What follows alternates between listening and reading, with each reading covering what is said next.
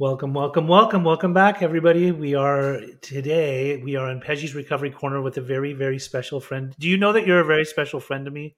Oh, thanks, Pej. Likewise. I adore you.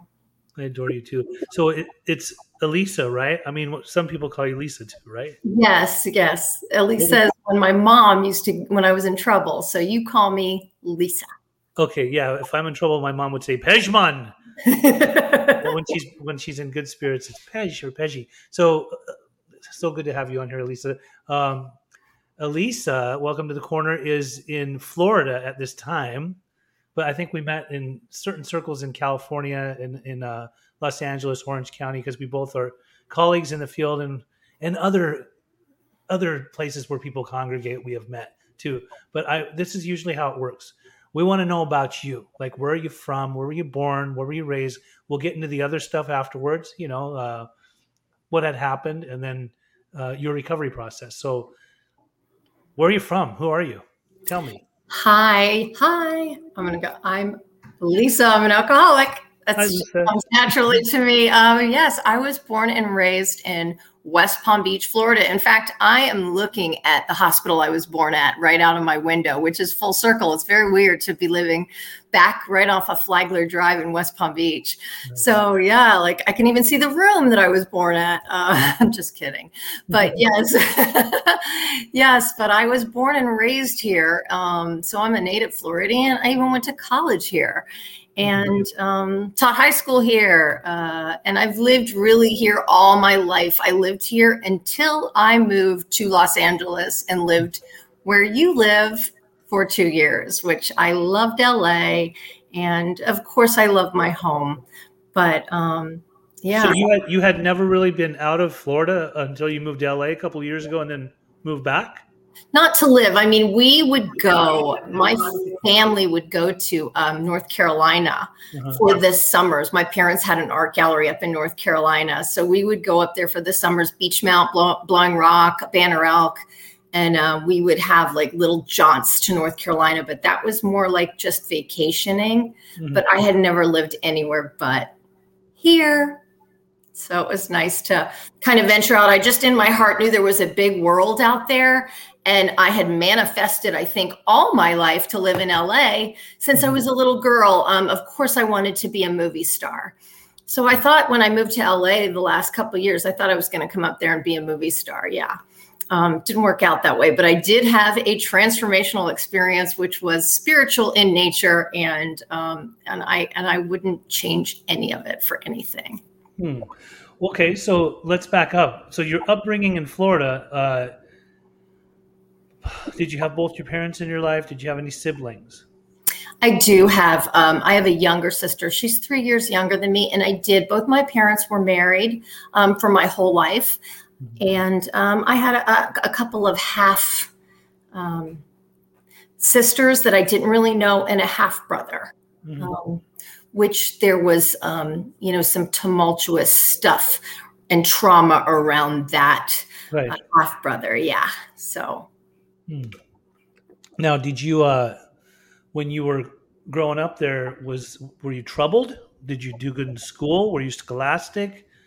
You know what, Pej, I would like to say that I was um, the black sheep, and I was, you know, like I can see, and in fact, I'm um, also living right next to the elementary school that I went to too, and I can see that little girl, um, sad and alone, and on the playground by herself. So I was a very troubled kid.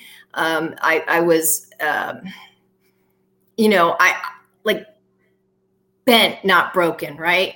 Um, right. But I was that that little kid that that thought she was broken, and I didn't really do good in school. I was bullied, and I also had the trauma around my half brother as a little girl too. So, like, I felt like I was that square peg in the world that didn't really fit into the round circle. So that yeah, that talk was my, about talk about that bullying part. When you were bullied, who were you bullied by?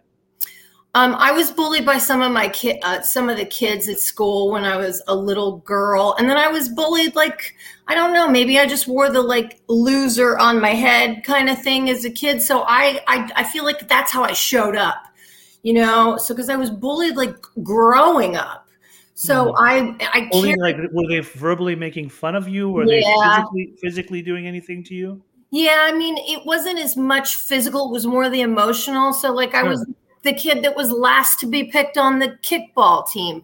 I was the kid that had the frown and that was always like kicking rocks in the corner by herself.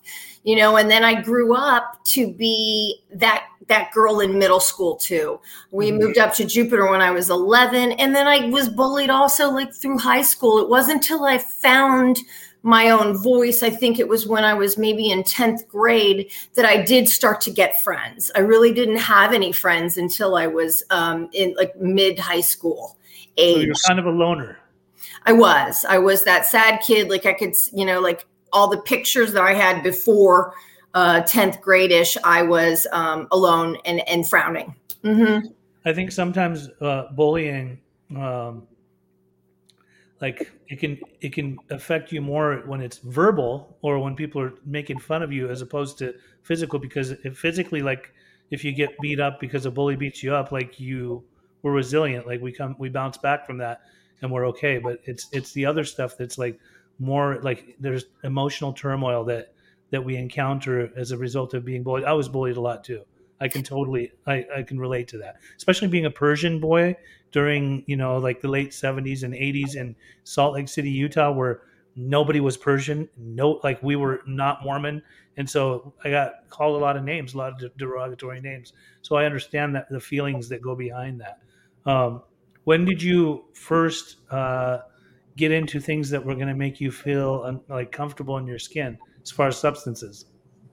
Well, I'll tell you something. You know, like you talk, we talk. You're talking about that, like the the uncomfortable in the skin. Like I also carried a lot of shame too. You know, like I had a critical parent. I, you know, I'm, I'm, my parents. I have a my pops died about a year ago, but my mom and I have a great relationship now. Like I've got such freedom around that now. But I had that critical parent. I didn't trust my parents. I didn't believe they were going to protect me. I was ashamed of who I was. So I had, I didn't have that comfortable in my skin. Right. Mm-hmm. And, and there was so much sadness around that. So it's like, I remember when I took that first, I, I want to say, now I'm going to date myself. It was Boone's Farm, right? Like I had some friends that, and I was a, a sophomore my girlfriend Lisa and my friend Courtney, they had this house on the beach. And I remember we drank, I want to say it was grape or strawberry Boone's Farm. And when I first took a sip of that boy, oh yeah, I was so pretty. I was so smart. I was the belle of the ball. And I, and I, that was a spiritual experience for me, Pej. Like mm-hmm. I chased that for the rest of my life.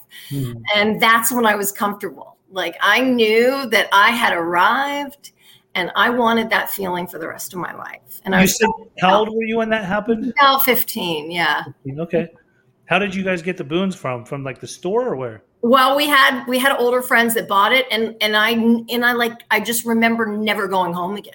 Like I basically ran away from then on as much as I could and all we did was drink and hang out at the beach and then I like became popular and I like had a life and friends and alcohol did for me what uh, what I couldn't do for myself. Like that's when I started to live. And okay. I was about 15 and 16. So this is like the 10th grade, like right around the time that you said you actually mm-hmm. started to get friends. And during that time growing up in Florida, was it like, I mean, obviously we know in South Florida, it's a very beachy area. There's a lot of mm-hmm. activities, like a lot of kids like to go to the beach and party and do all that stuff. So now you've done the Boone's Farm then what? Like, were you how how were you doing in school during this time? Uh, school? What, what we were on the beach. We had bonfires. We had parties. We had friends. We had fun. And of course, I was still in school. Um, you know, I was on the diving team. Um, I did play soccer. I did do sports up until then. You know, of course, that was supposed to save me too. Uh, but as soon as I found the drink, the parties, the friends, the fun, all of the other stuff went out the window because I like I lived for the party. Mm-hmm. Yeah. Was it just alcohol, or did you start to get into other things? You know what? I didn't start to get into the other things till a little bit later. Um, I didn't really even discover the high-powered sedatives until like like into my college years. Um, yeah. But I was I was fine with anything that could take me out of my out of me. Mm-hmm. It, you know, again later, like it just it didn't really matter what it was. Uh, I, I just put whatever in my system and then say, "Am I going up? Am I going down?" It's all good. So you okay? So when you got into your college years, were you starting to mess around with uh, yeah stimulants, things that yes, yes. I mean, the I, alcohol, like the effect of the alcohol even more intensified. So, I mean, this is we're talking about Florida here.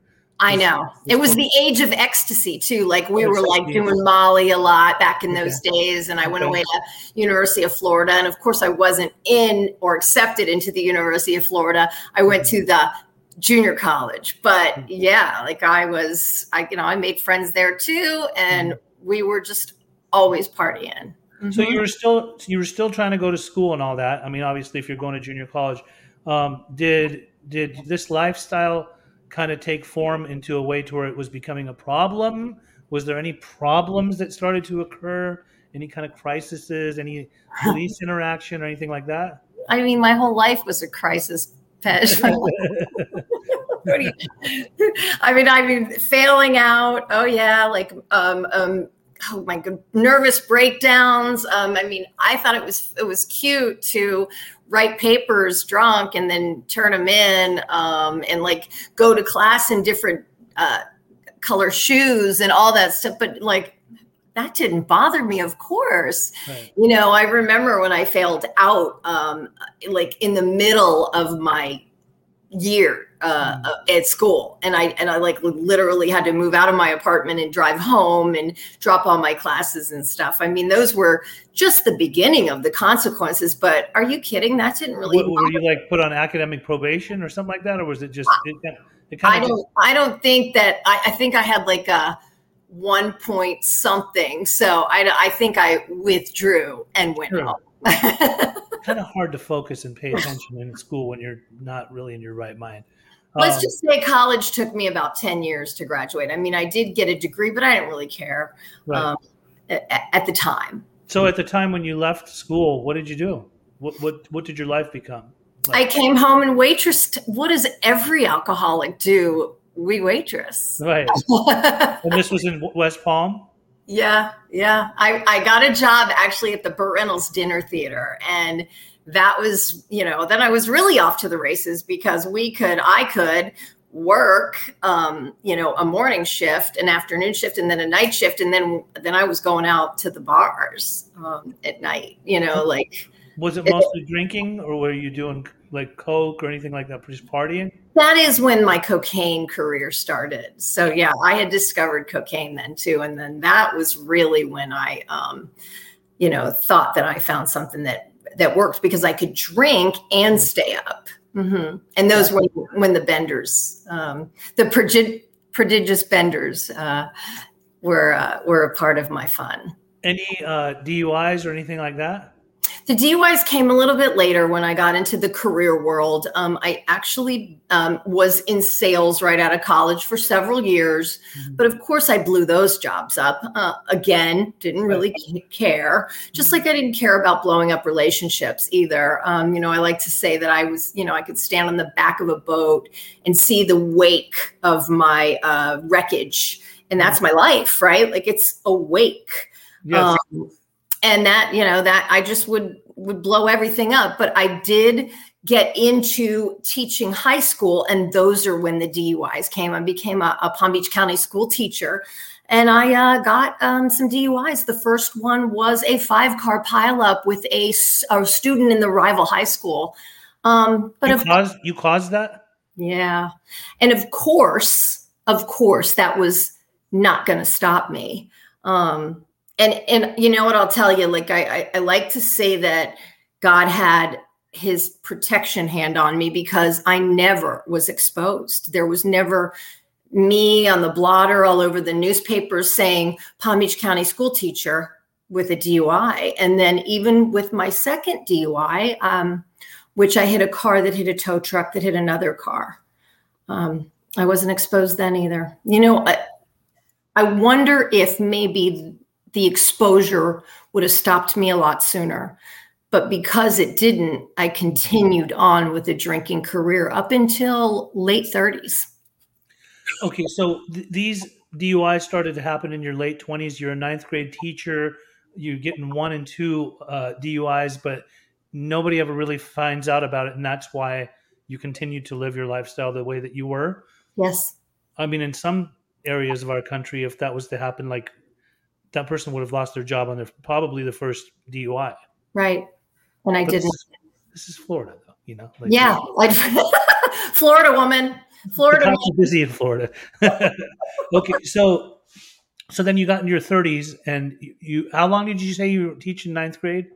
Well, I taught for 14 years. One thing that actually did happen to me is I tried to outsmart the Palm Beach County school system and uh-huh. I didn't take an ethics course. So Florida did come down on me and say you are supposed to adhere to our rules and take an ethics course. I was I was to report my DUIs in a certain amount of time and I tried to outsmart the school system and and I didn't take a college ethics course.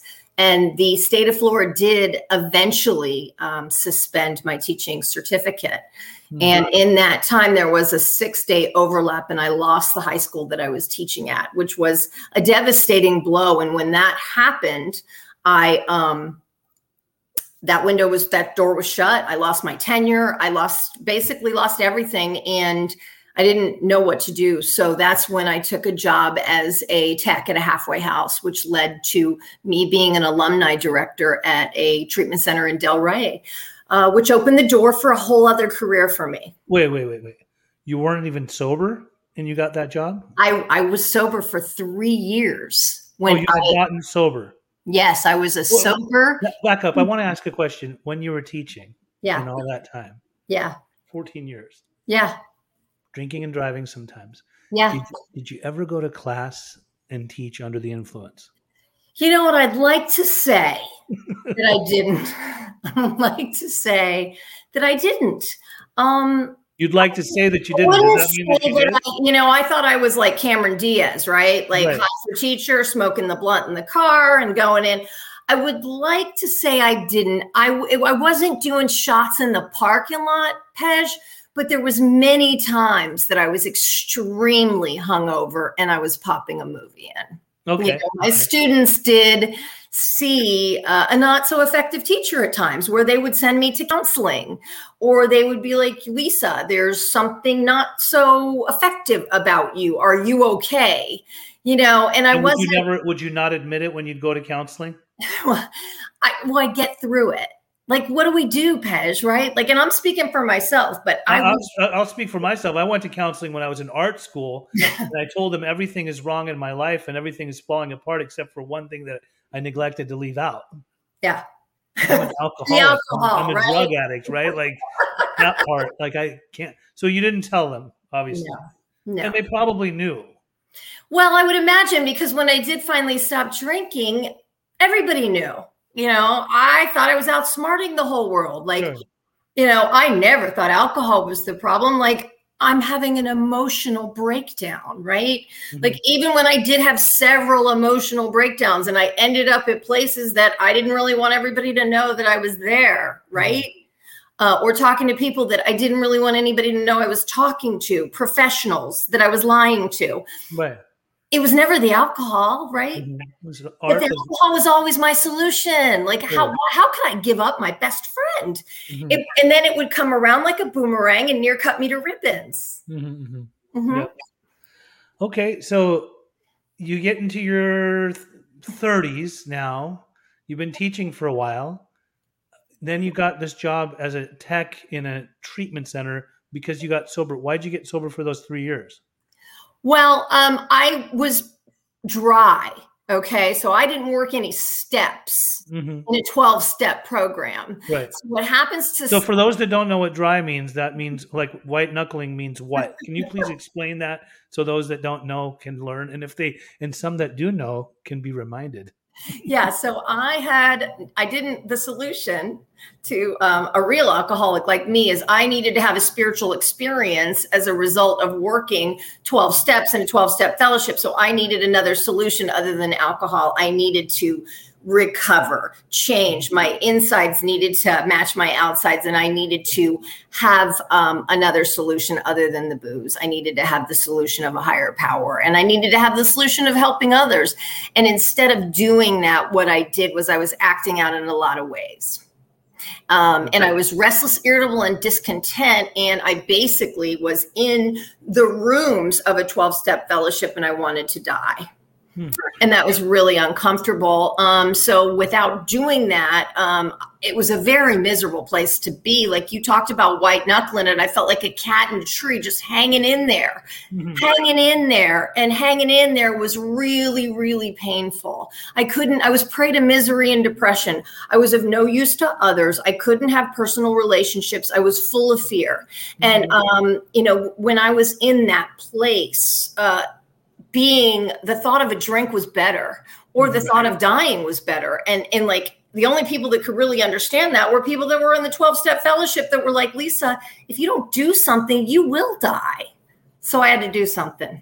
I had to so, work so that steps. three you're talking about three years time that you stayed sober and you're working in treatment you were dry during all that time? Yeah yeah three, at least for, three, at least for the years of not doing anything except for close like, to close to but you know i'm acting out in other ways like with um other things like okay so opposite sex maybe right I had a feeling you were going to go there okay yeah yeah, yeah. not so good yeah so, so, I was so, going to the meeting before the meeting, right? And like right. checking out all the cute guys, and then uh-huh. maybe like shopping too much or you know, the sober volleyball just didn't do it for me, right? Like the Denny's meetings didn't do it for me. Like that was not going to keep me sober, happy, joyous, free, and useful. Sure. You know, I did, wasn't. Did, did, the job become your recovery kind of like that was it? Like there was really no recovery. Like I'm helping people in the workplace.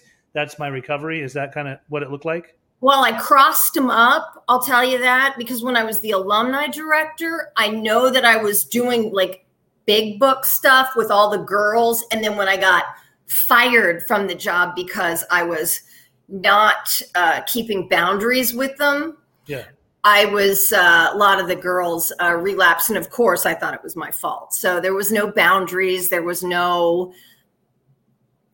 There was just yeah, it was my recovery, I, and I you know, and I didn't I didn't have any I didn't have any spirituality, and I there was no um, emotional uh, balance in my life. There was no foundation, mm-hmm. um, and there was no. I wasn't helping anybody, and I was. You, you were not demonstrating what a woman of recovery would really represent or be like. No, there was no integrity. I wasn't walking with God. I wasn't walking with any kind of soundness of mind. Mm-hmm, mm-hmm, mm-hmm. yeah. You. Okay, so then after the three years, what happened? Did you did you relapse? No, but I'll tell you, uh, I was between. I like to say a bottle, a big book, which is uh-huh. the program, and and a bullet. Yeah, and I'm glad I didn't. I'm glad I didn't, but I was close. Yeah. Okay, so how long have you been sober right now? Uh, ten. I just celebrated ten years. So then, after the three years, what happened? Did you get plugged into something different? I did. I I, I did. Um, Delray Beach, Florida, is kind of like the uh, was yeah. the capital. So I actually went to this specific meeting down there, and it was called the Four Facts meeting. And it was a really cool group of drunks, and I saw these people that were doing something different. I don't know where I was that I didn't notice it before, but they were they were they brought the program to life for me, right? They weren't checking chicks, they weren't like chasing newcomers, they were actually working steps, they were actually helping other people. And altruistic, which is what we're supposed to do. yeah, they, what, yeah, they didn't want anything in return. Like they were usefully, happily whole. And I'm like, wait, what's happening here? Hmm. So, like, these people were armed with the facts about themselves. Like they had had a spiritual awakening as a result of working the steps they had transformed they had changed. Sure. As a result of that they had their hand in the hand of god's. And i said all right maybe i'll give this a try. And they seemed happy right? Like and i wasn't. Right. So i let somebody take me through the steps and i had that same experience that experience with god. And you know i, I became a useful member of alcoholics anonymous okay so this is this is where it gets juicy and important like I mean, all of it's important, but this is you now have like just lit the pilot light inside of my spiritual being. Like, the, here's here's what matters to me, and I hope whoever's yeah. watching or whoever hears this or sees this, this is what's of vital importance. You've just described what I encounter and what you encounter all of the time. We help people nationally get into the treatment space. Yes, a lot of them go to treatment centers. Uh, and when they're going there in a therapeutic clinical setting, they're working through their shit. Like yes. whatever their traumas are, whatever their upbringing was, whoever hurt them, all that stuff. That's clinically. Yes. But the majority, the mass majority of these centers will send people to self help groups or to groups that are 12 step based, smart recovery. Uh, there's so many different ones, but like the majority, the mass majority, go to 12 step meetings, whether it be AA, NA, CA. What I see, and I'm sure you see this a lot too, is that people go to treatment wherever they may go. They may leave their respective towns and go to Florida, California, anywhere, right? And then they're involved in that community. But the problem is, is if they don't continue to stay involved and continue to do what those what the 12 step uh, world requires for long term sobriety, for permanent sobriety. And I right. know to some that sounds cocky, but we we already know. Like that per, that perm. Like that's why people end up depressed, yeah. a prey to misery. They may go back to their home. They may be back in their comfort zone. They may be in the lion's den, right where they used to drink and use. They may be amongst old friends that if they don't have that spiritual and mental defense, they're going to drink or use again and they find themselves loaded again and they don't know what the fuck happened like what went wrong. And you just described it perfectly. You got to a point in within three i thought you were going to say after three years you relapsed. Yeah a lot of people thought i was going to. And sometimes i think uh, a physical relapse on substances is not as bad as uh, a spiritual bankruptcy like to the point where you're in aa or you're in 12 step groups and you're dying inside and you are really contemplating how the fuck am I going to manage these emotions and, and, and this stuff without fucking putting a bullet in my head or figuring some other way of killing myself out, right? So I I love that you you didn't and you were I believe that God di- like divinely intervenes in our lives and puts the right people in our lives at the right time to say the right things. It's just up to us to be able to fucking like grasp that and say, you know what? I do need to make a fucking difference. I need to change my mind. That's why, like, I was having a conversation with somebody very close with me last night. That's why, like, when we see a lot of people dying from fentanyl overdoses or heroin or drinking themselves to death or Xanaxing, like just doing so much Xanax until they they're hospitalized. I believe any of those people, if at some point have been on the path of recovery, there's always messages from messengers that are being transmitted and they could be getting these messages but it's it's in those moments where they think you know what? I'm just going to get high this one more time. It's not going to happen to me. I'm not going to overdose. I'm just bullshit. It's that one time because you've already you've been presented with but with information from people that are armed with facts and if yeah. you don't take that stuff to heart you're you're pretty much as good as gone right well, and that's true. And it's interesting too, because when I moved to California, I had progressed in my career working in treatment and I got a job in California and I moved up there, right, at eight right. years. And I had a lot of sponsees here and I was just moving right along with my program. Right. And I thought, I've got this.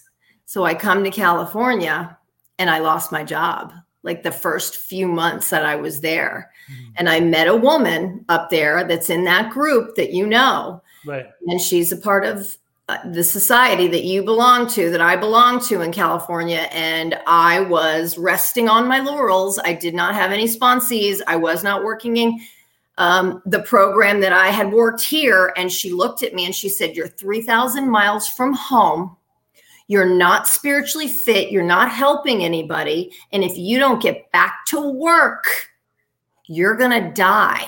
Mm-hmm. And I was eight years sober and I was not even living in California six months.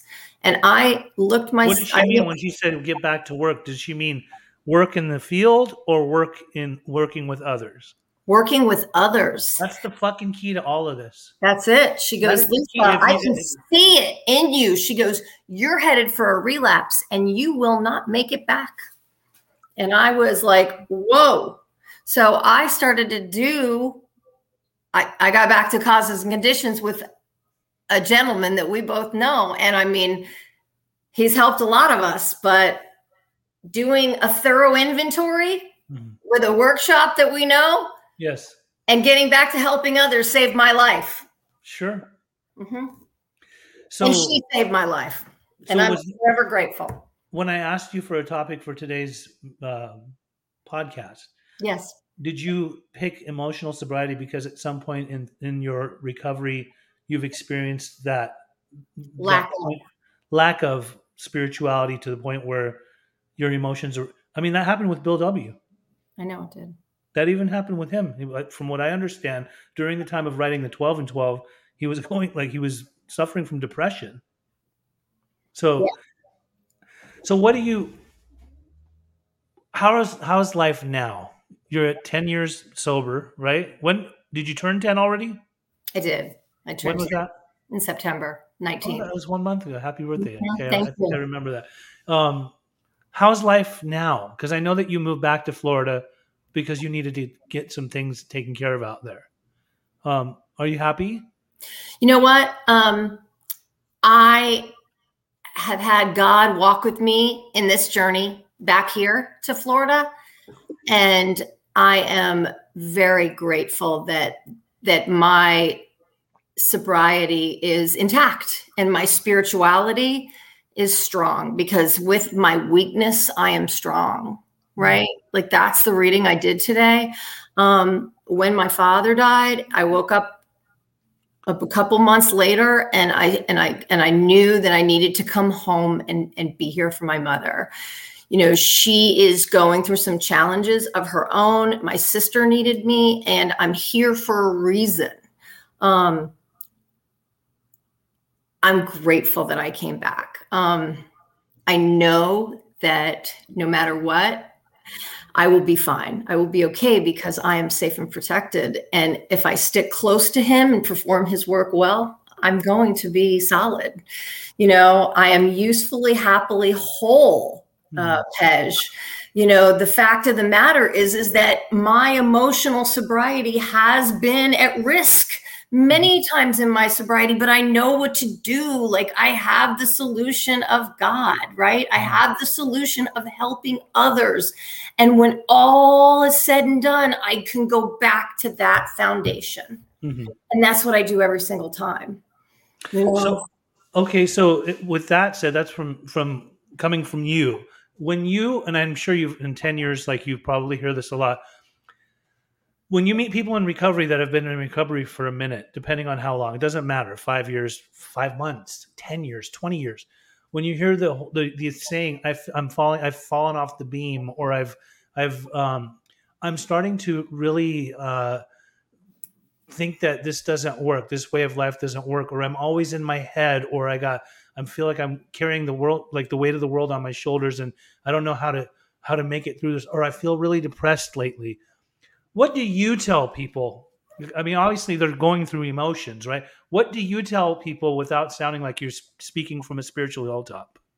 Well, I mean, there are times that I've been that person, right? And I do get like overwhelmed with life stuff. But you know what? I then have to get out of me uh, because I'm self centered by nature, right? Like, and mm-hmm. I have changed, and that spiritual experience that I've had has taken me to a place where I need to be other centered. Right. You know, so if I'm so in that place where I am self, right? Like where I'm playing God. And when I say I'm playing God, I mean trying to control the ballet, the stage, the set. Then I have to look at that's the, the place that's dangerous, right?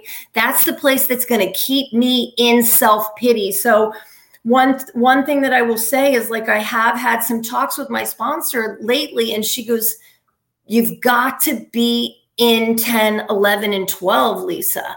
You have to ask um, to be doing that inventory. You have to be useful. And if you are not useful, then you are in that selfish place.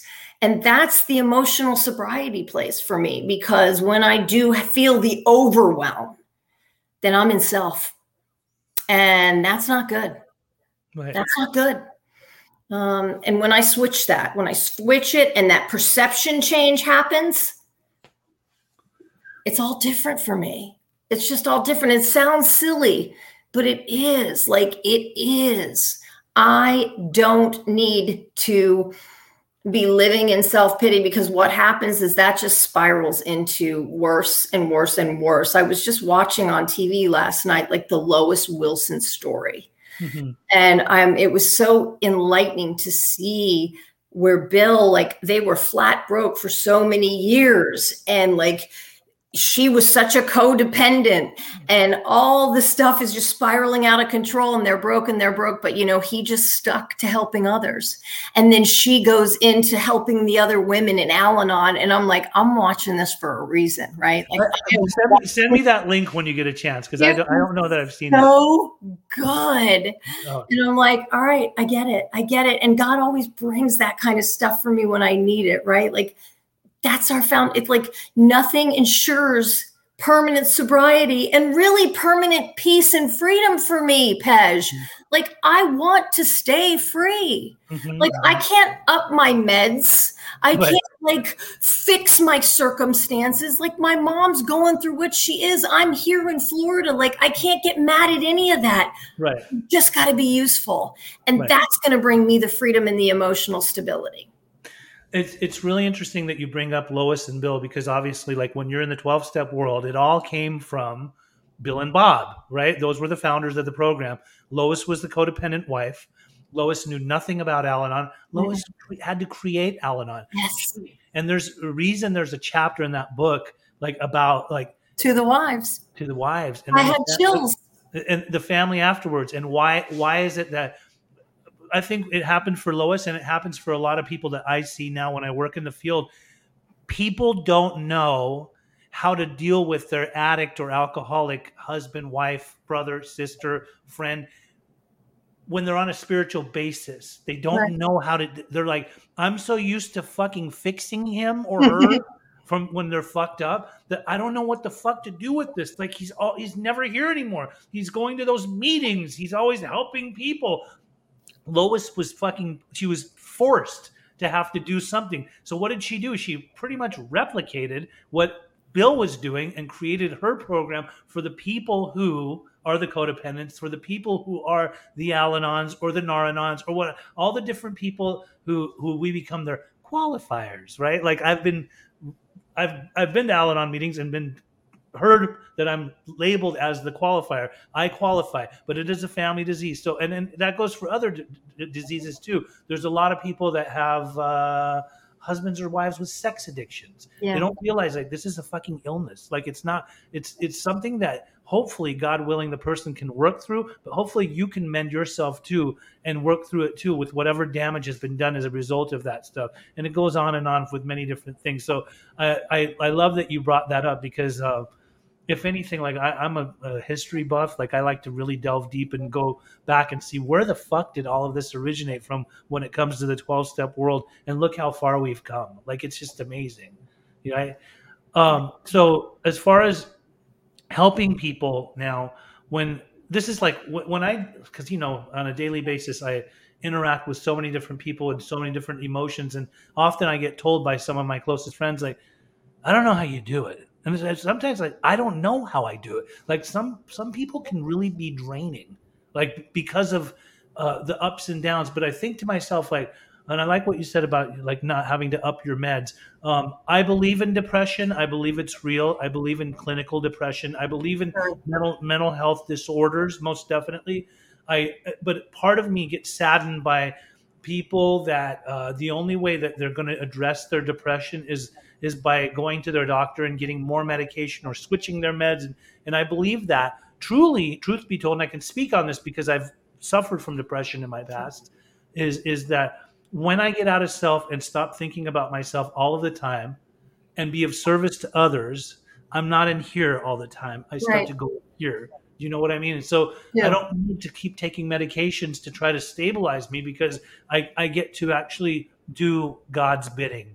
You Yep. know, be of maximum service to God and His fellows. And a lot of people say, "Well, I don't believe in God." Well, you know, that to each their own. You don't believe, neither did I. I understand that you don't, and I understand why you don't, or, or I'd like to understand. But here's my experience and why I do, and why I had to, why I really had to start believing more so. And it's it's one thing to like to believe in God, it's another to trust, right? To mm-hmm. really trust, right? So I think this is remarkable. I think it's great to see how even throughout your recovery process, there's been those times where you weren't really sure, or you weren't, or you were in that mode where somebody had to point it out to you or put a mirror up to you and say, "Yo, like wake up! This is, you know, you're headed for for disaster. Like you need to snap out of it. And here's what you need to do."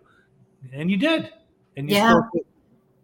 Yeah, I mean, honestly, like I have a very good friend that said, Lisa, when everything falls apart, do you believe that God has your back? And I had no idea what that meant. And there's been so many times where things have just fallen apart in my life. Um, I can't even count. And each time he's protected me, like each time. And um, and then there's been times where Patty O I- used to say, blown everything up even in sobriety where like i've you know there's a there's a piece there's still a piece of me that doesn't believe that i'm good enough or that i deserve it you know and i was thinking about that yesterday like there is like one little piece of my life where i haven't totally gotten abundance around my finances right Hmm. and you know we're talking about the the the the, the emotional sobriety like there's so much in my life that works but yet i will still sabotage my finances. I will still allow that to come unglued. And it mm. goes deep into my childhood right? Like it goes deep so deep. And i'm like i was just thinking i'm like there's some there's still some wreckage financially that i have to clean up. And until i clean that up that unmanageability that i will never have abundance until i totally clean that wreckage up You know, it's interesting you say that. One of the people from that society of our of our friends from that group, one time I was talking about still having um, economic insecurities, right? Yeah. And they mentioned, well, maybe there are some financial amends that you haven't yet made, Mhm. right?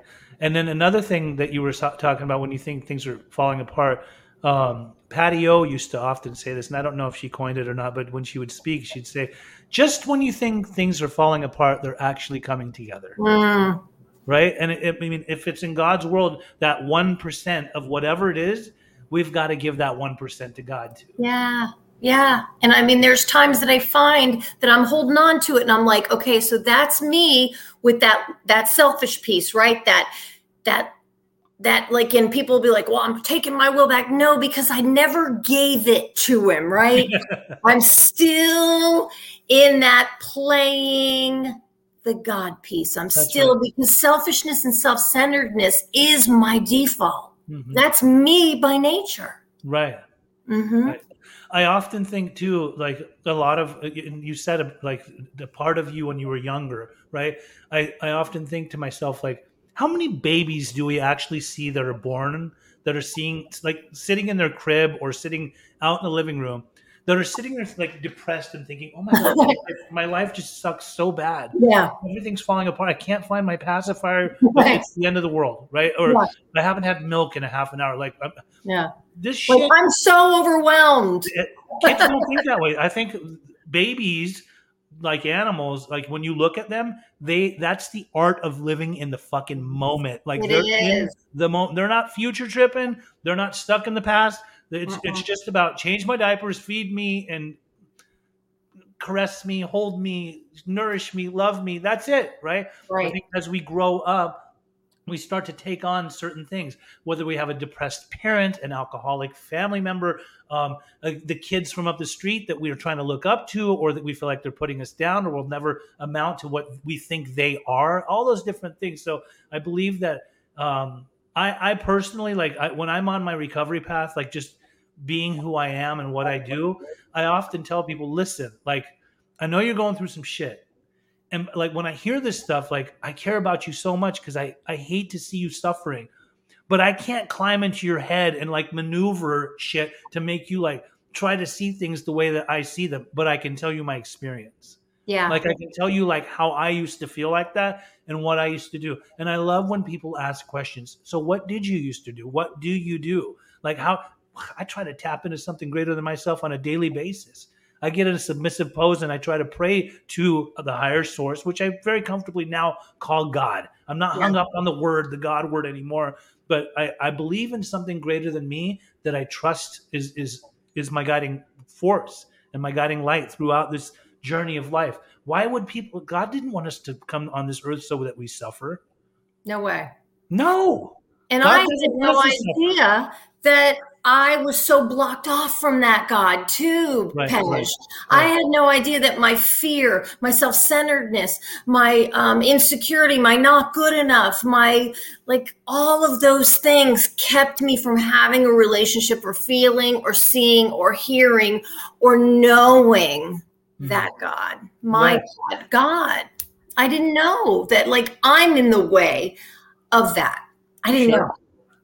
Yeah. And that's one thing that, that's been so wonderful about the 12 steps is that's given me the ability to get all that stuff away, out of the way.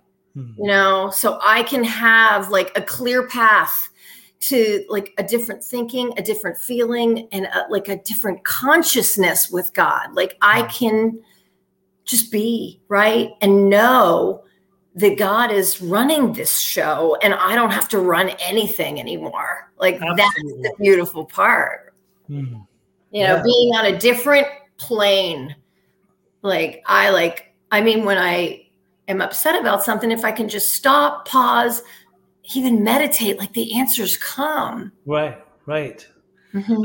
A good friend of mine often says the pain is in the resistance. Yeah, it's true and I don't have to resist. I mean, no, that's, resist. that's being free of all of it, right? And that's being emotionally sober too. Like I don't fight anything anymore. Like even with the challenges I'm facing with my mother, um, somebody said, like, I know you're, you know, you're going through something. I'm like, you know what? Yes and no, because like I don't have to fight it. I can just let it happen and, and God's going to handle it. Like, I don't have to fight it today. Mm-hmm. Love it. Yeah. So, to answer your question, long story long, I'm doing just fine and I'm not running any show. Good. Great. And it's going to be handled by something a lot bigger than me.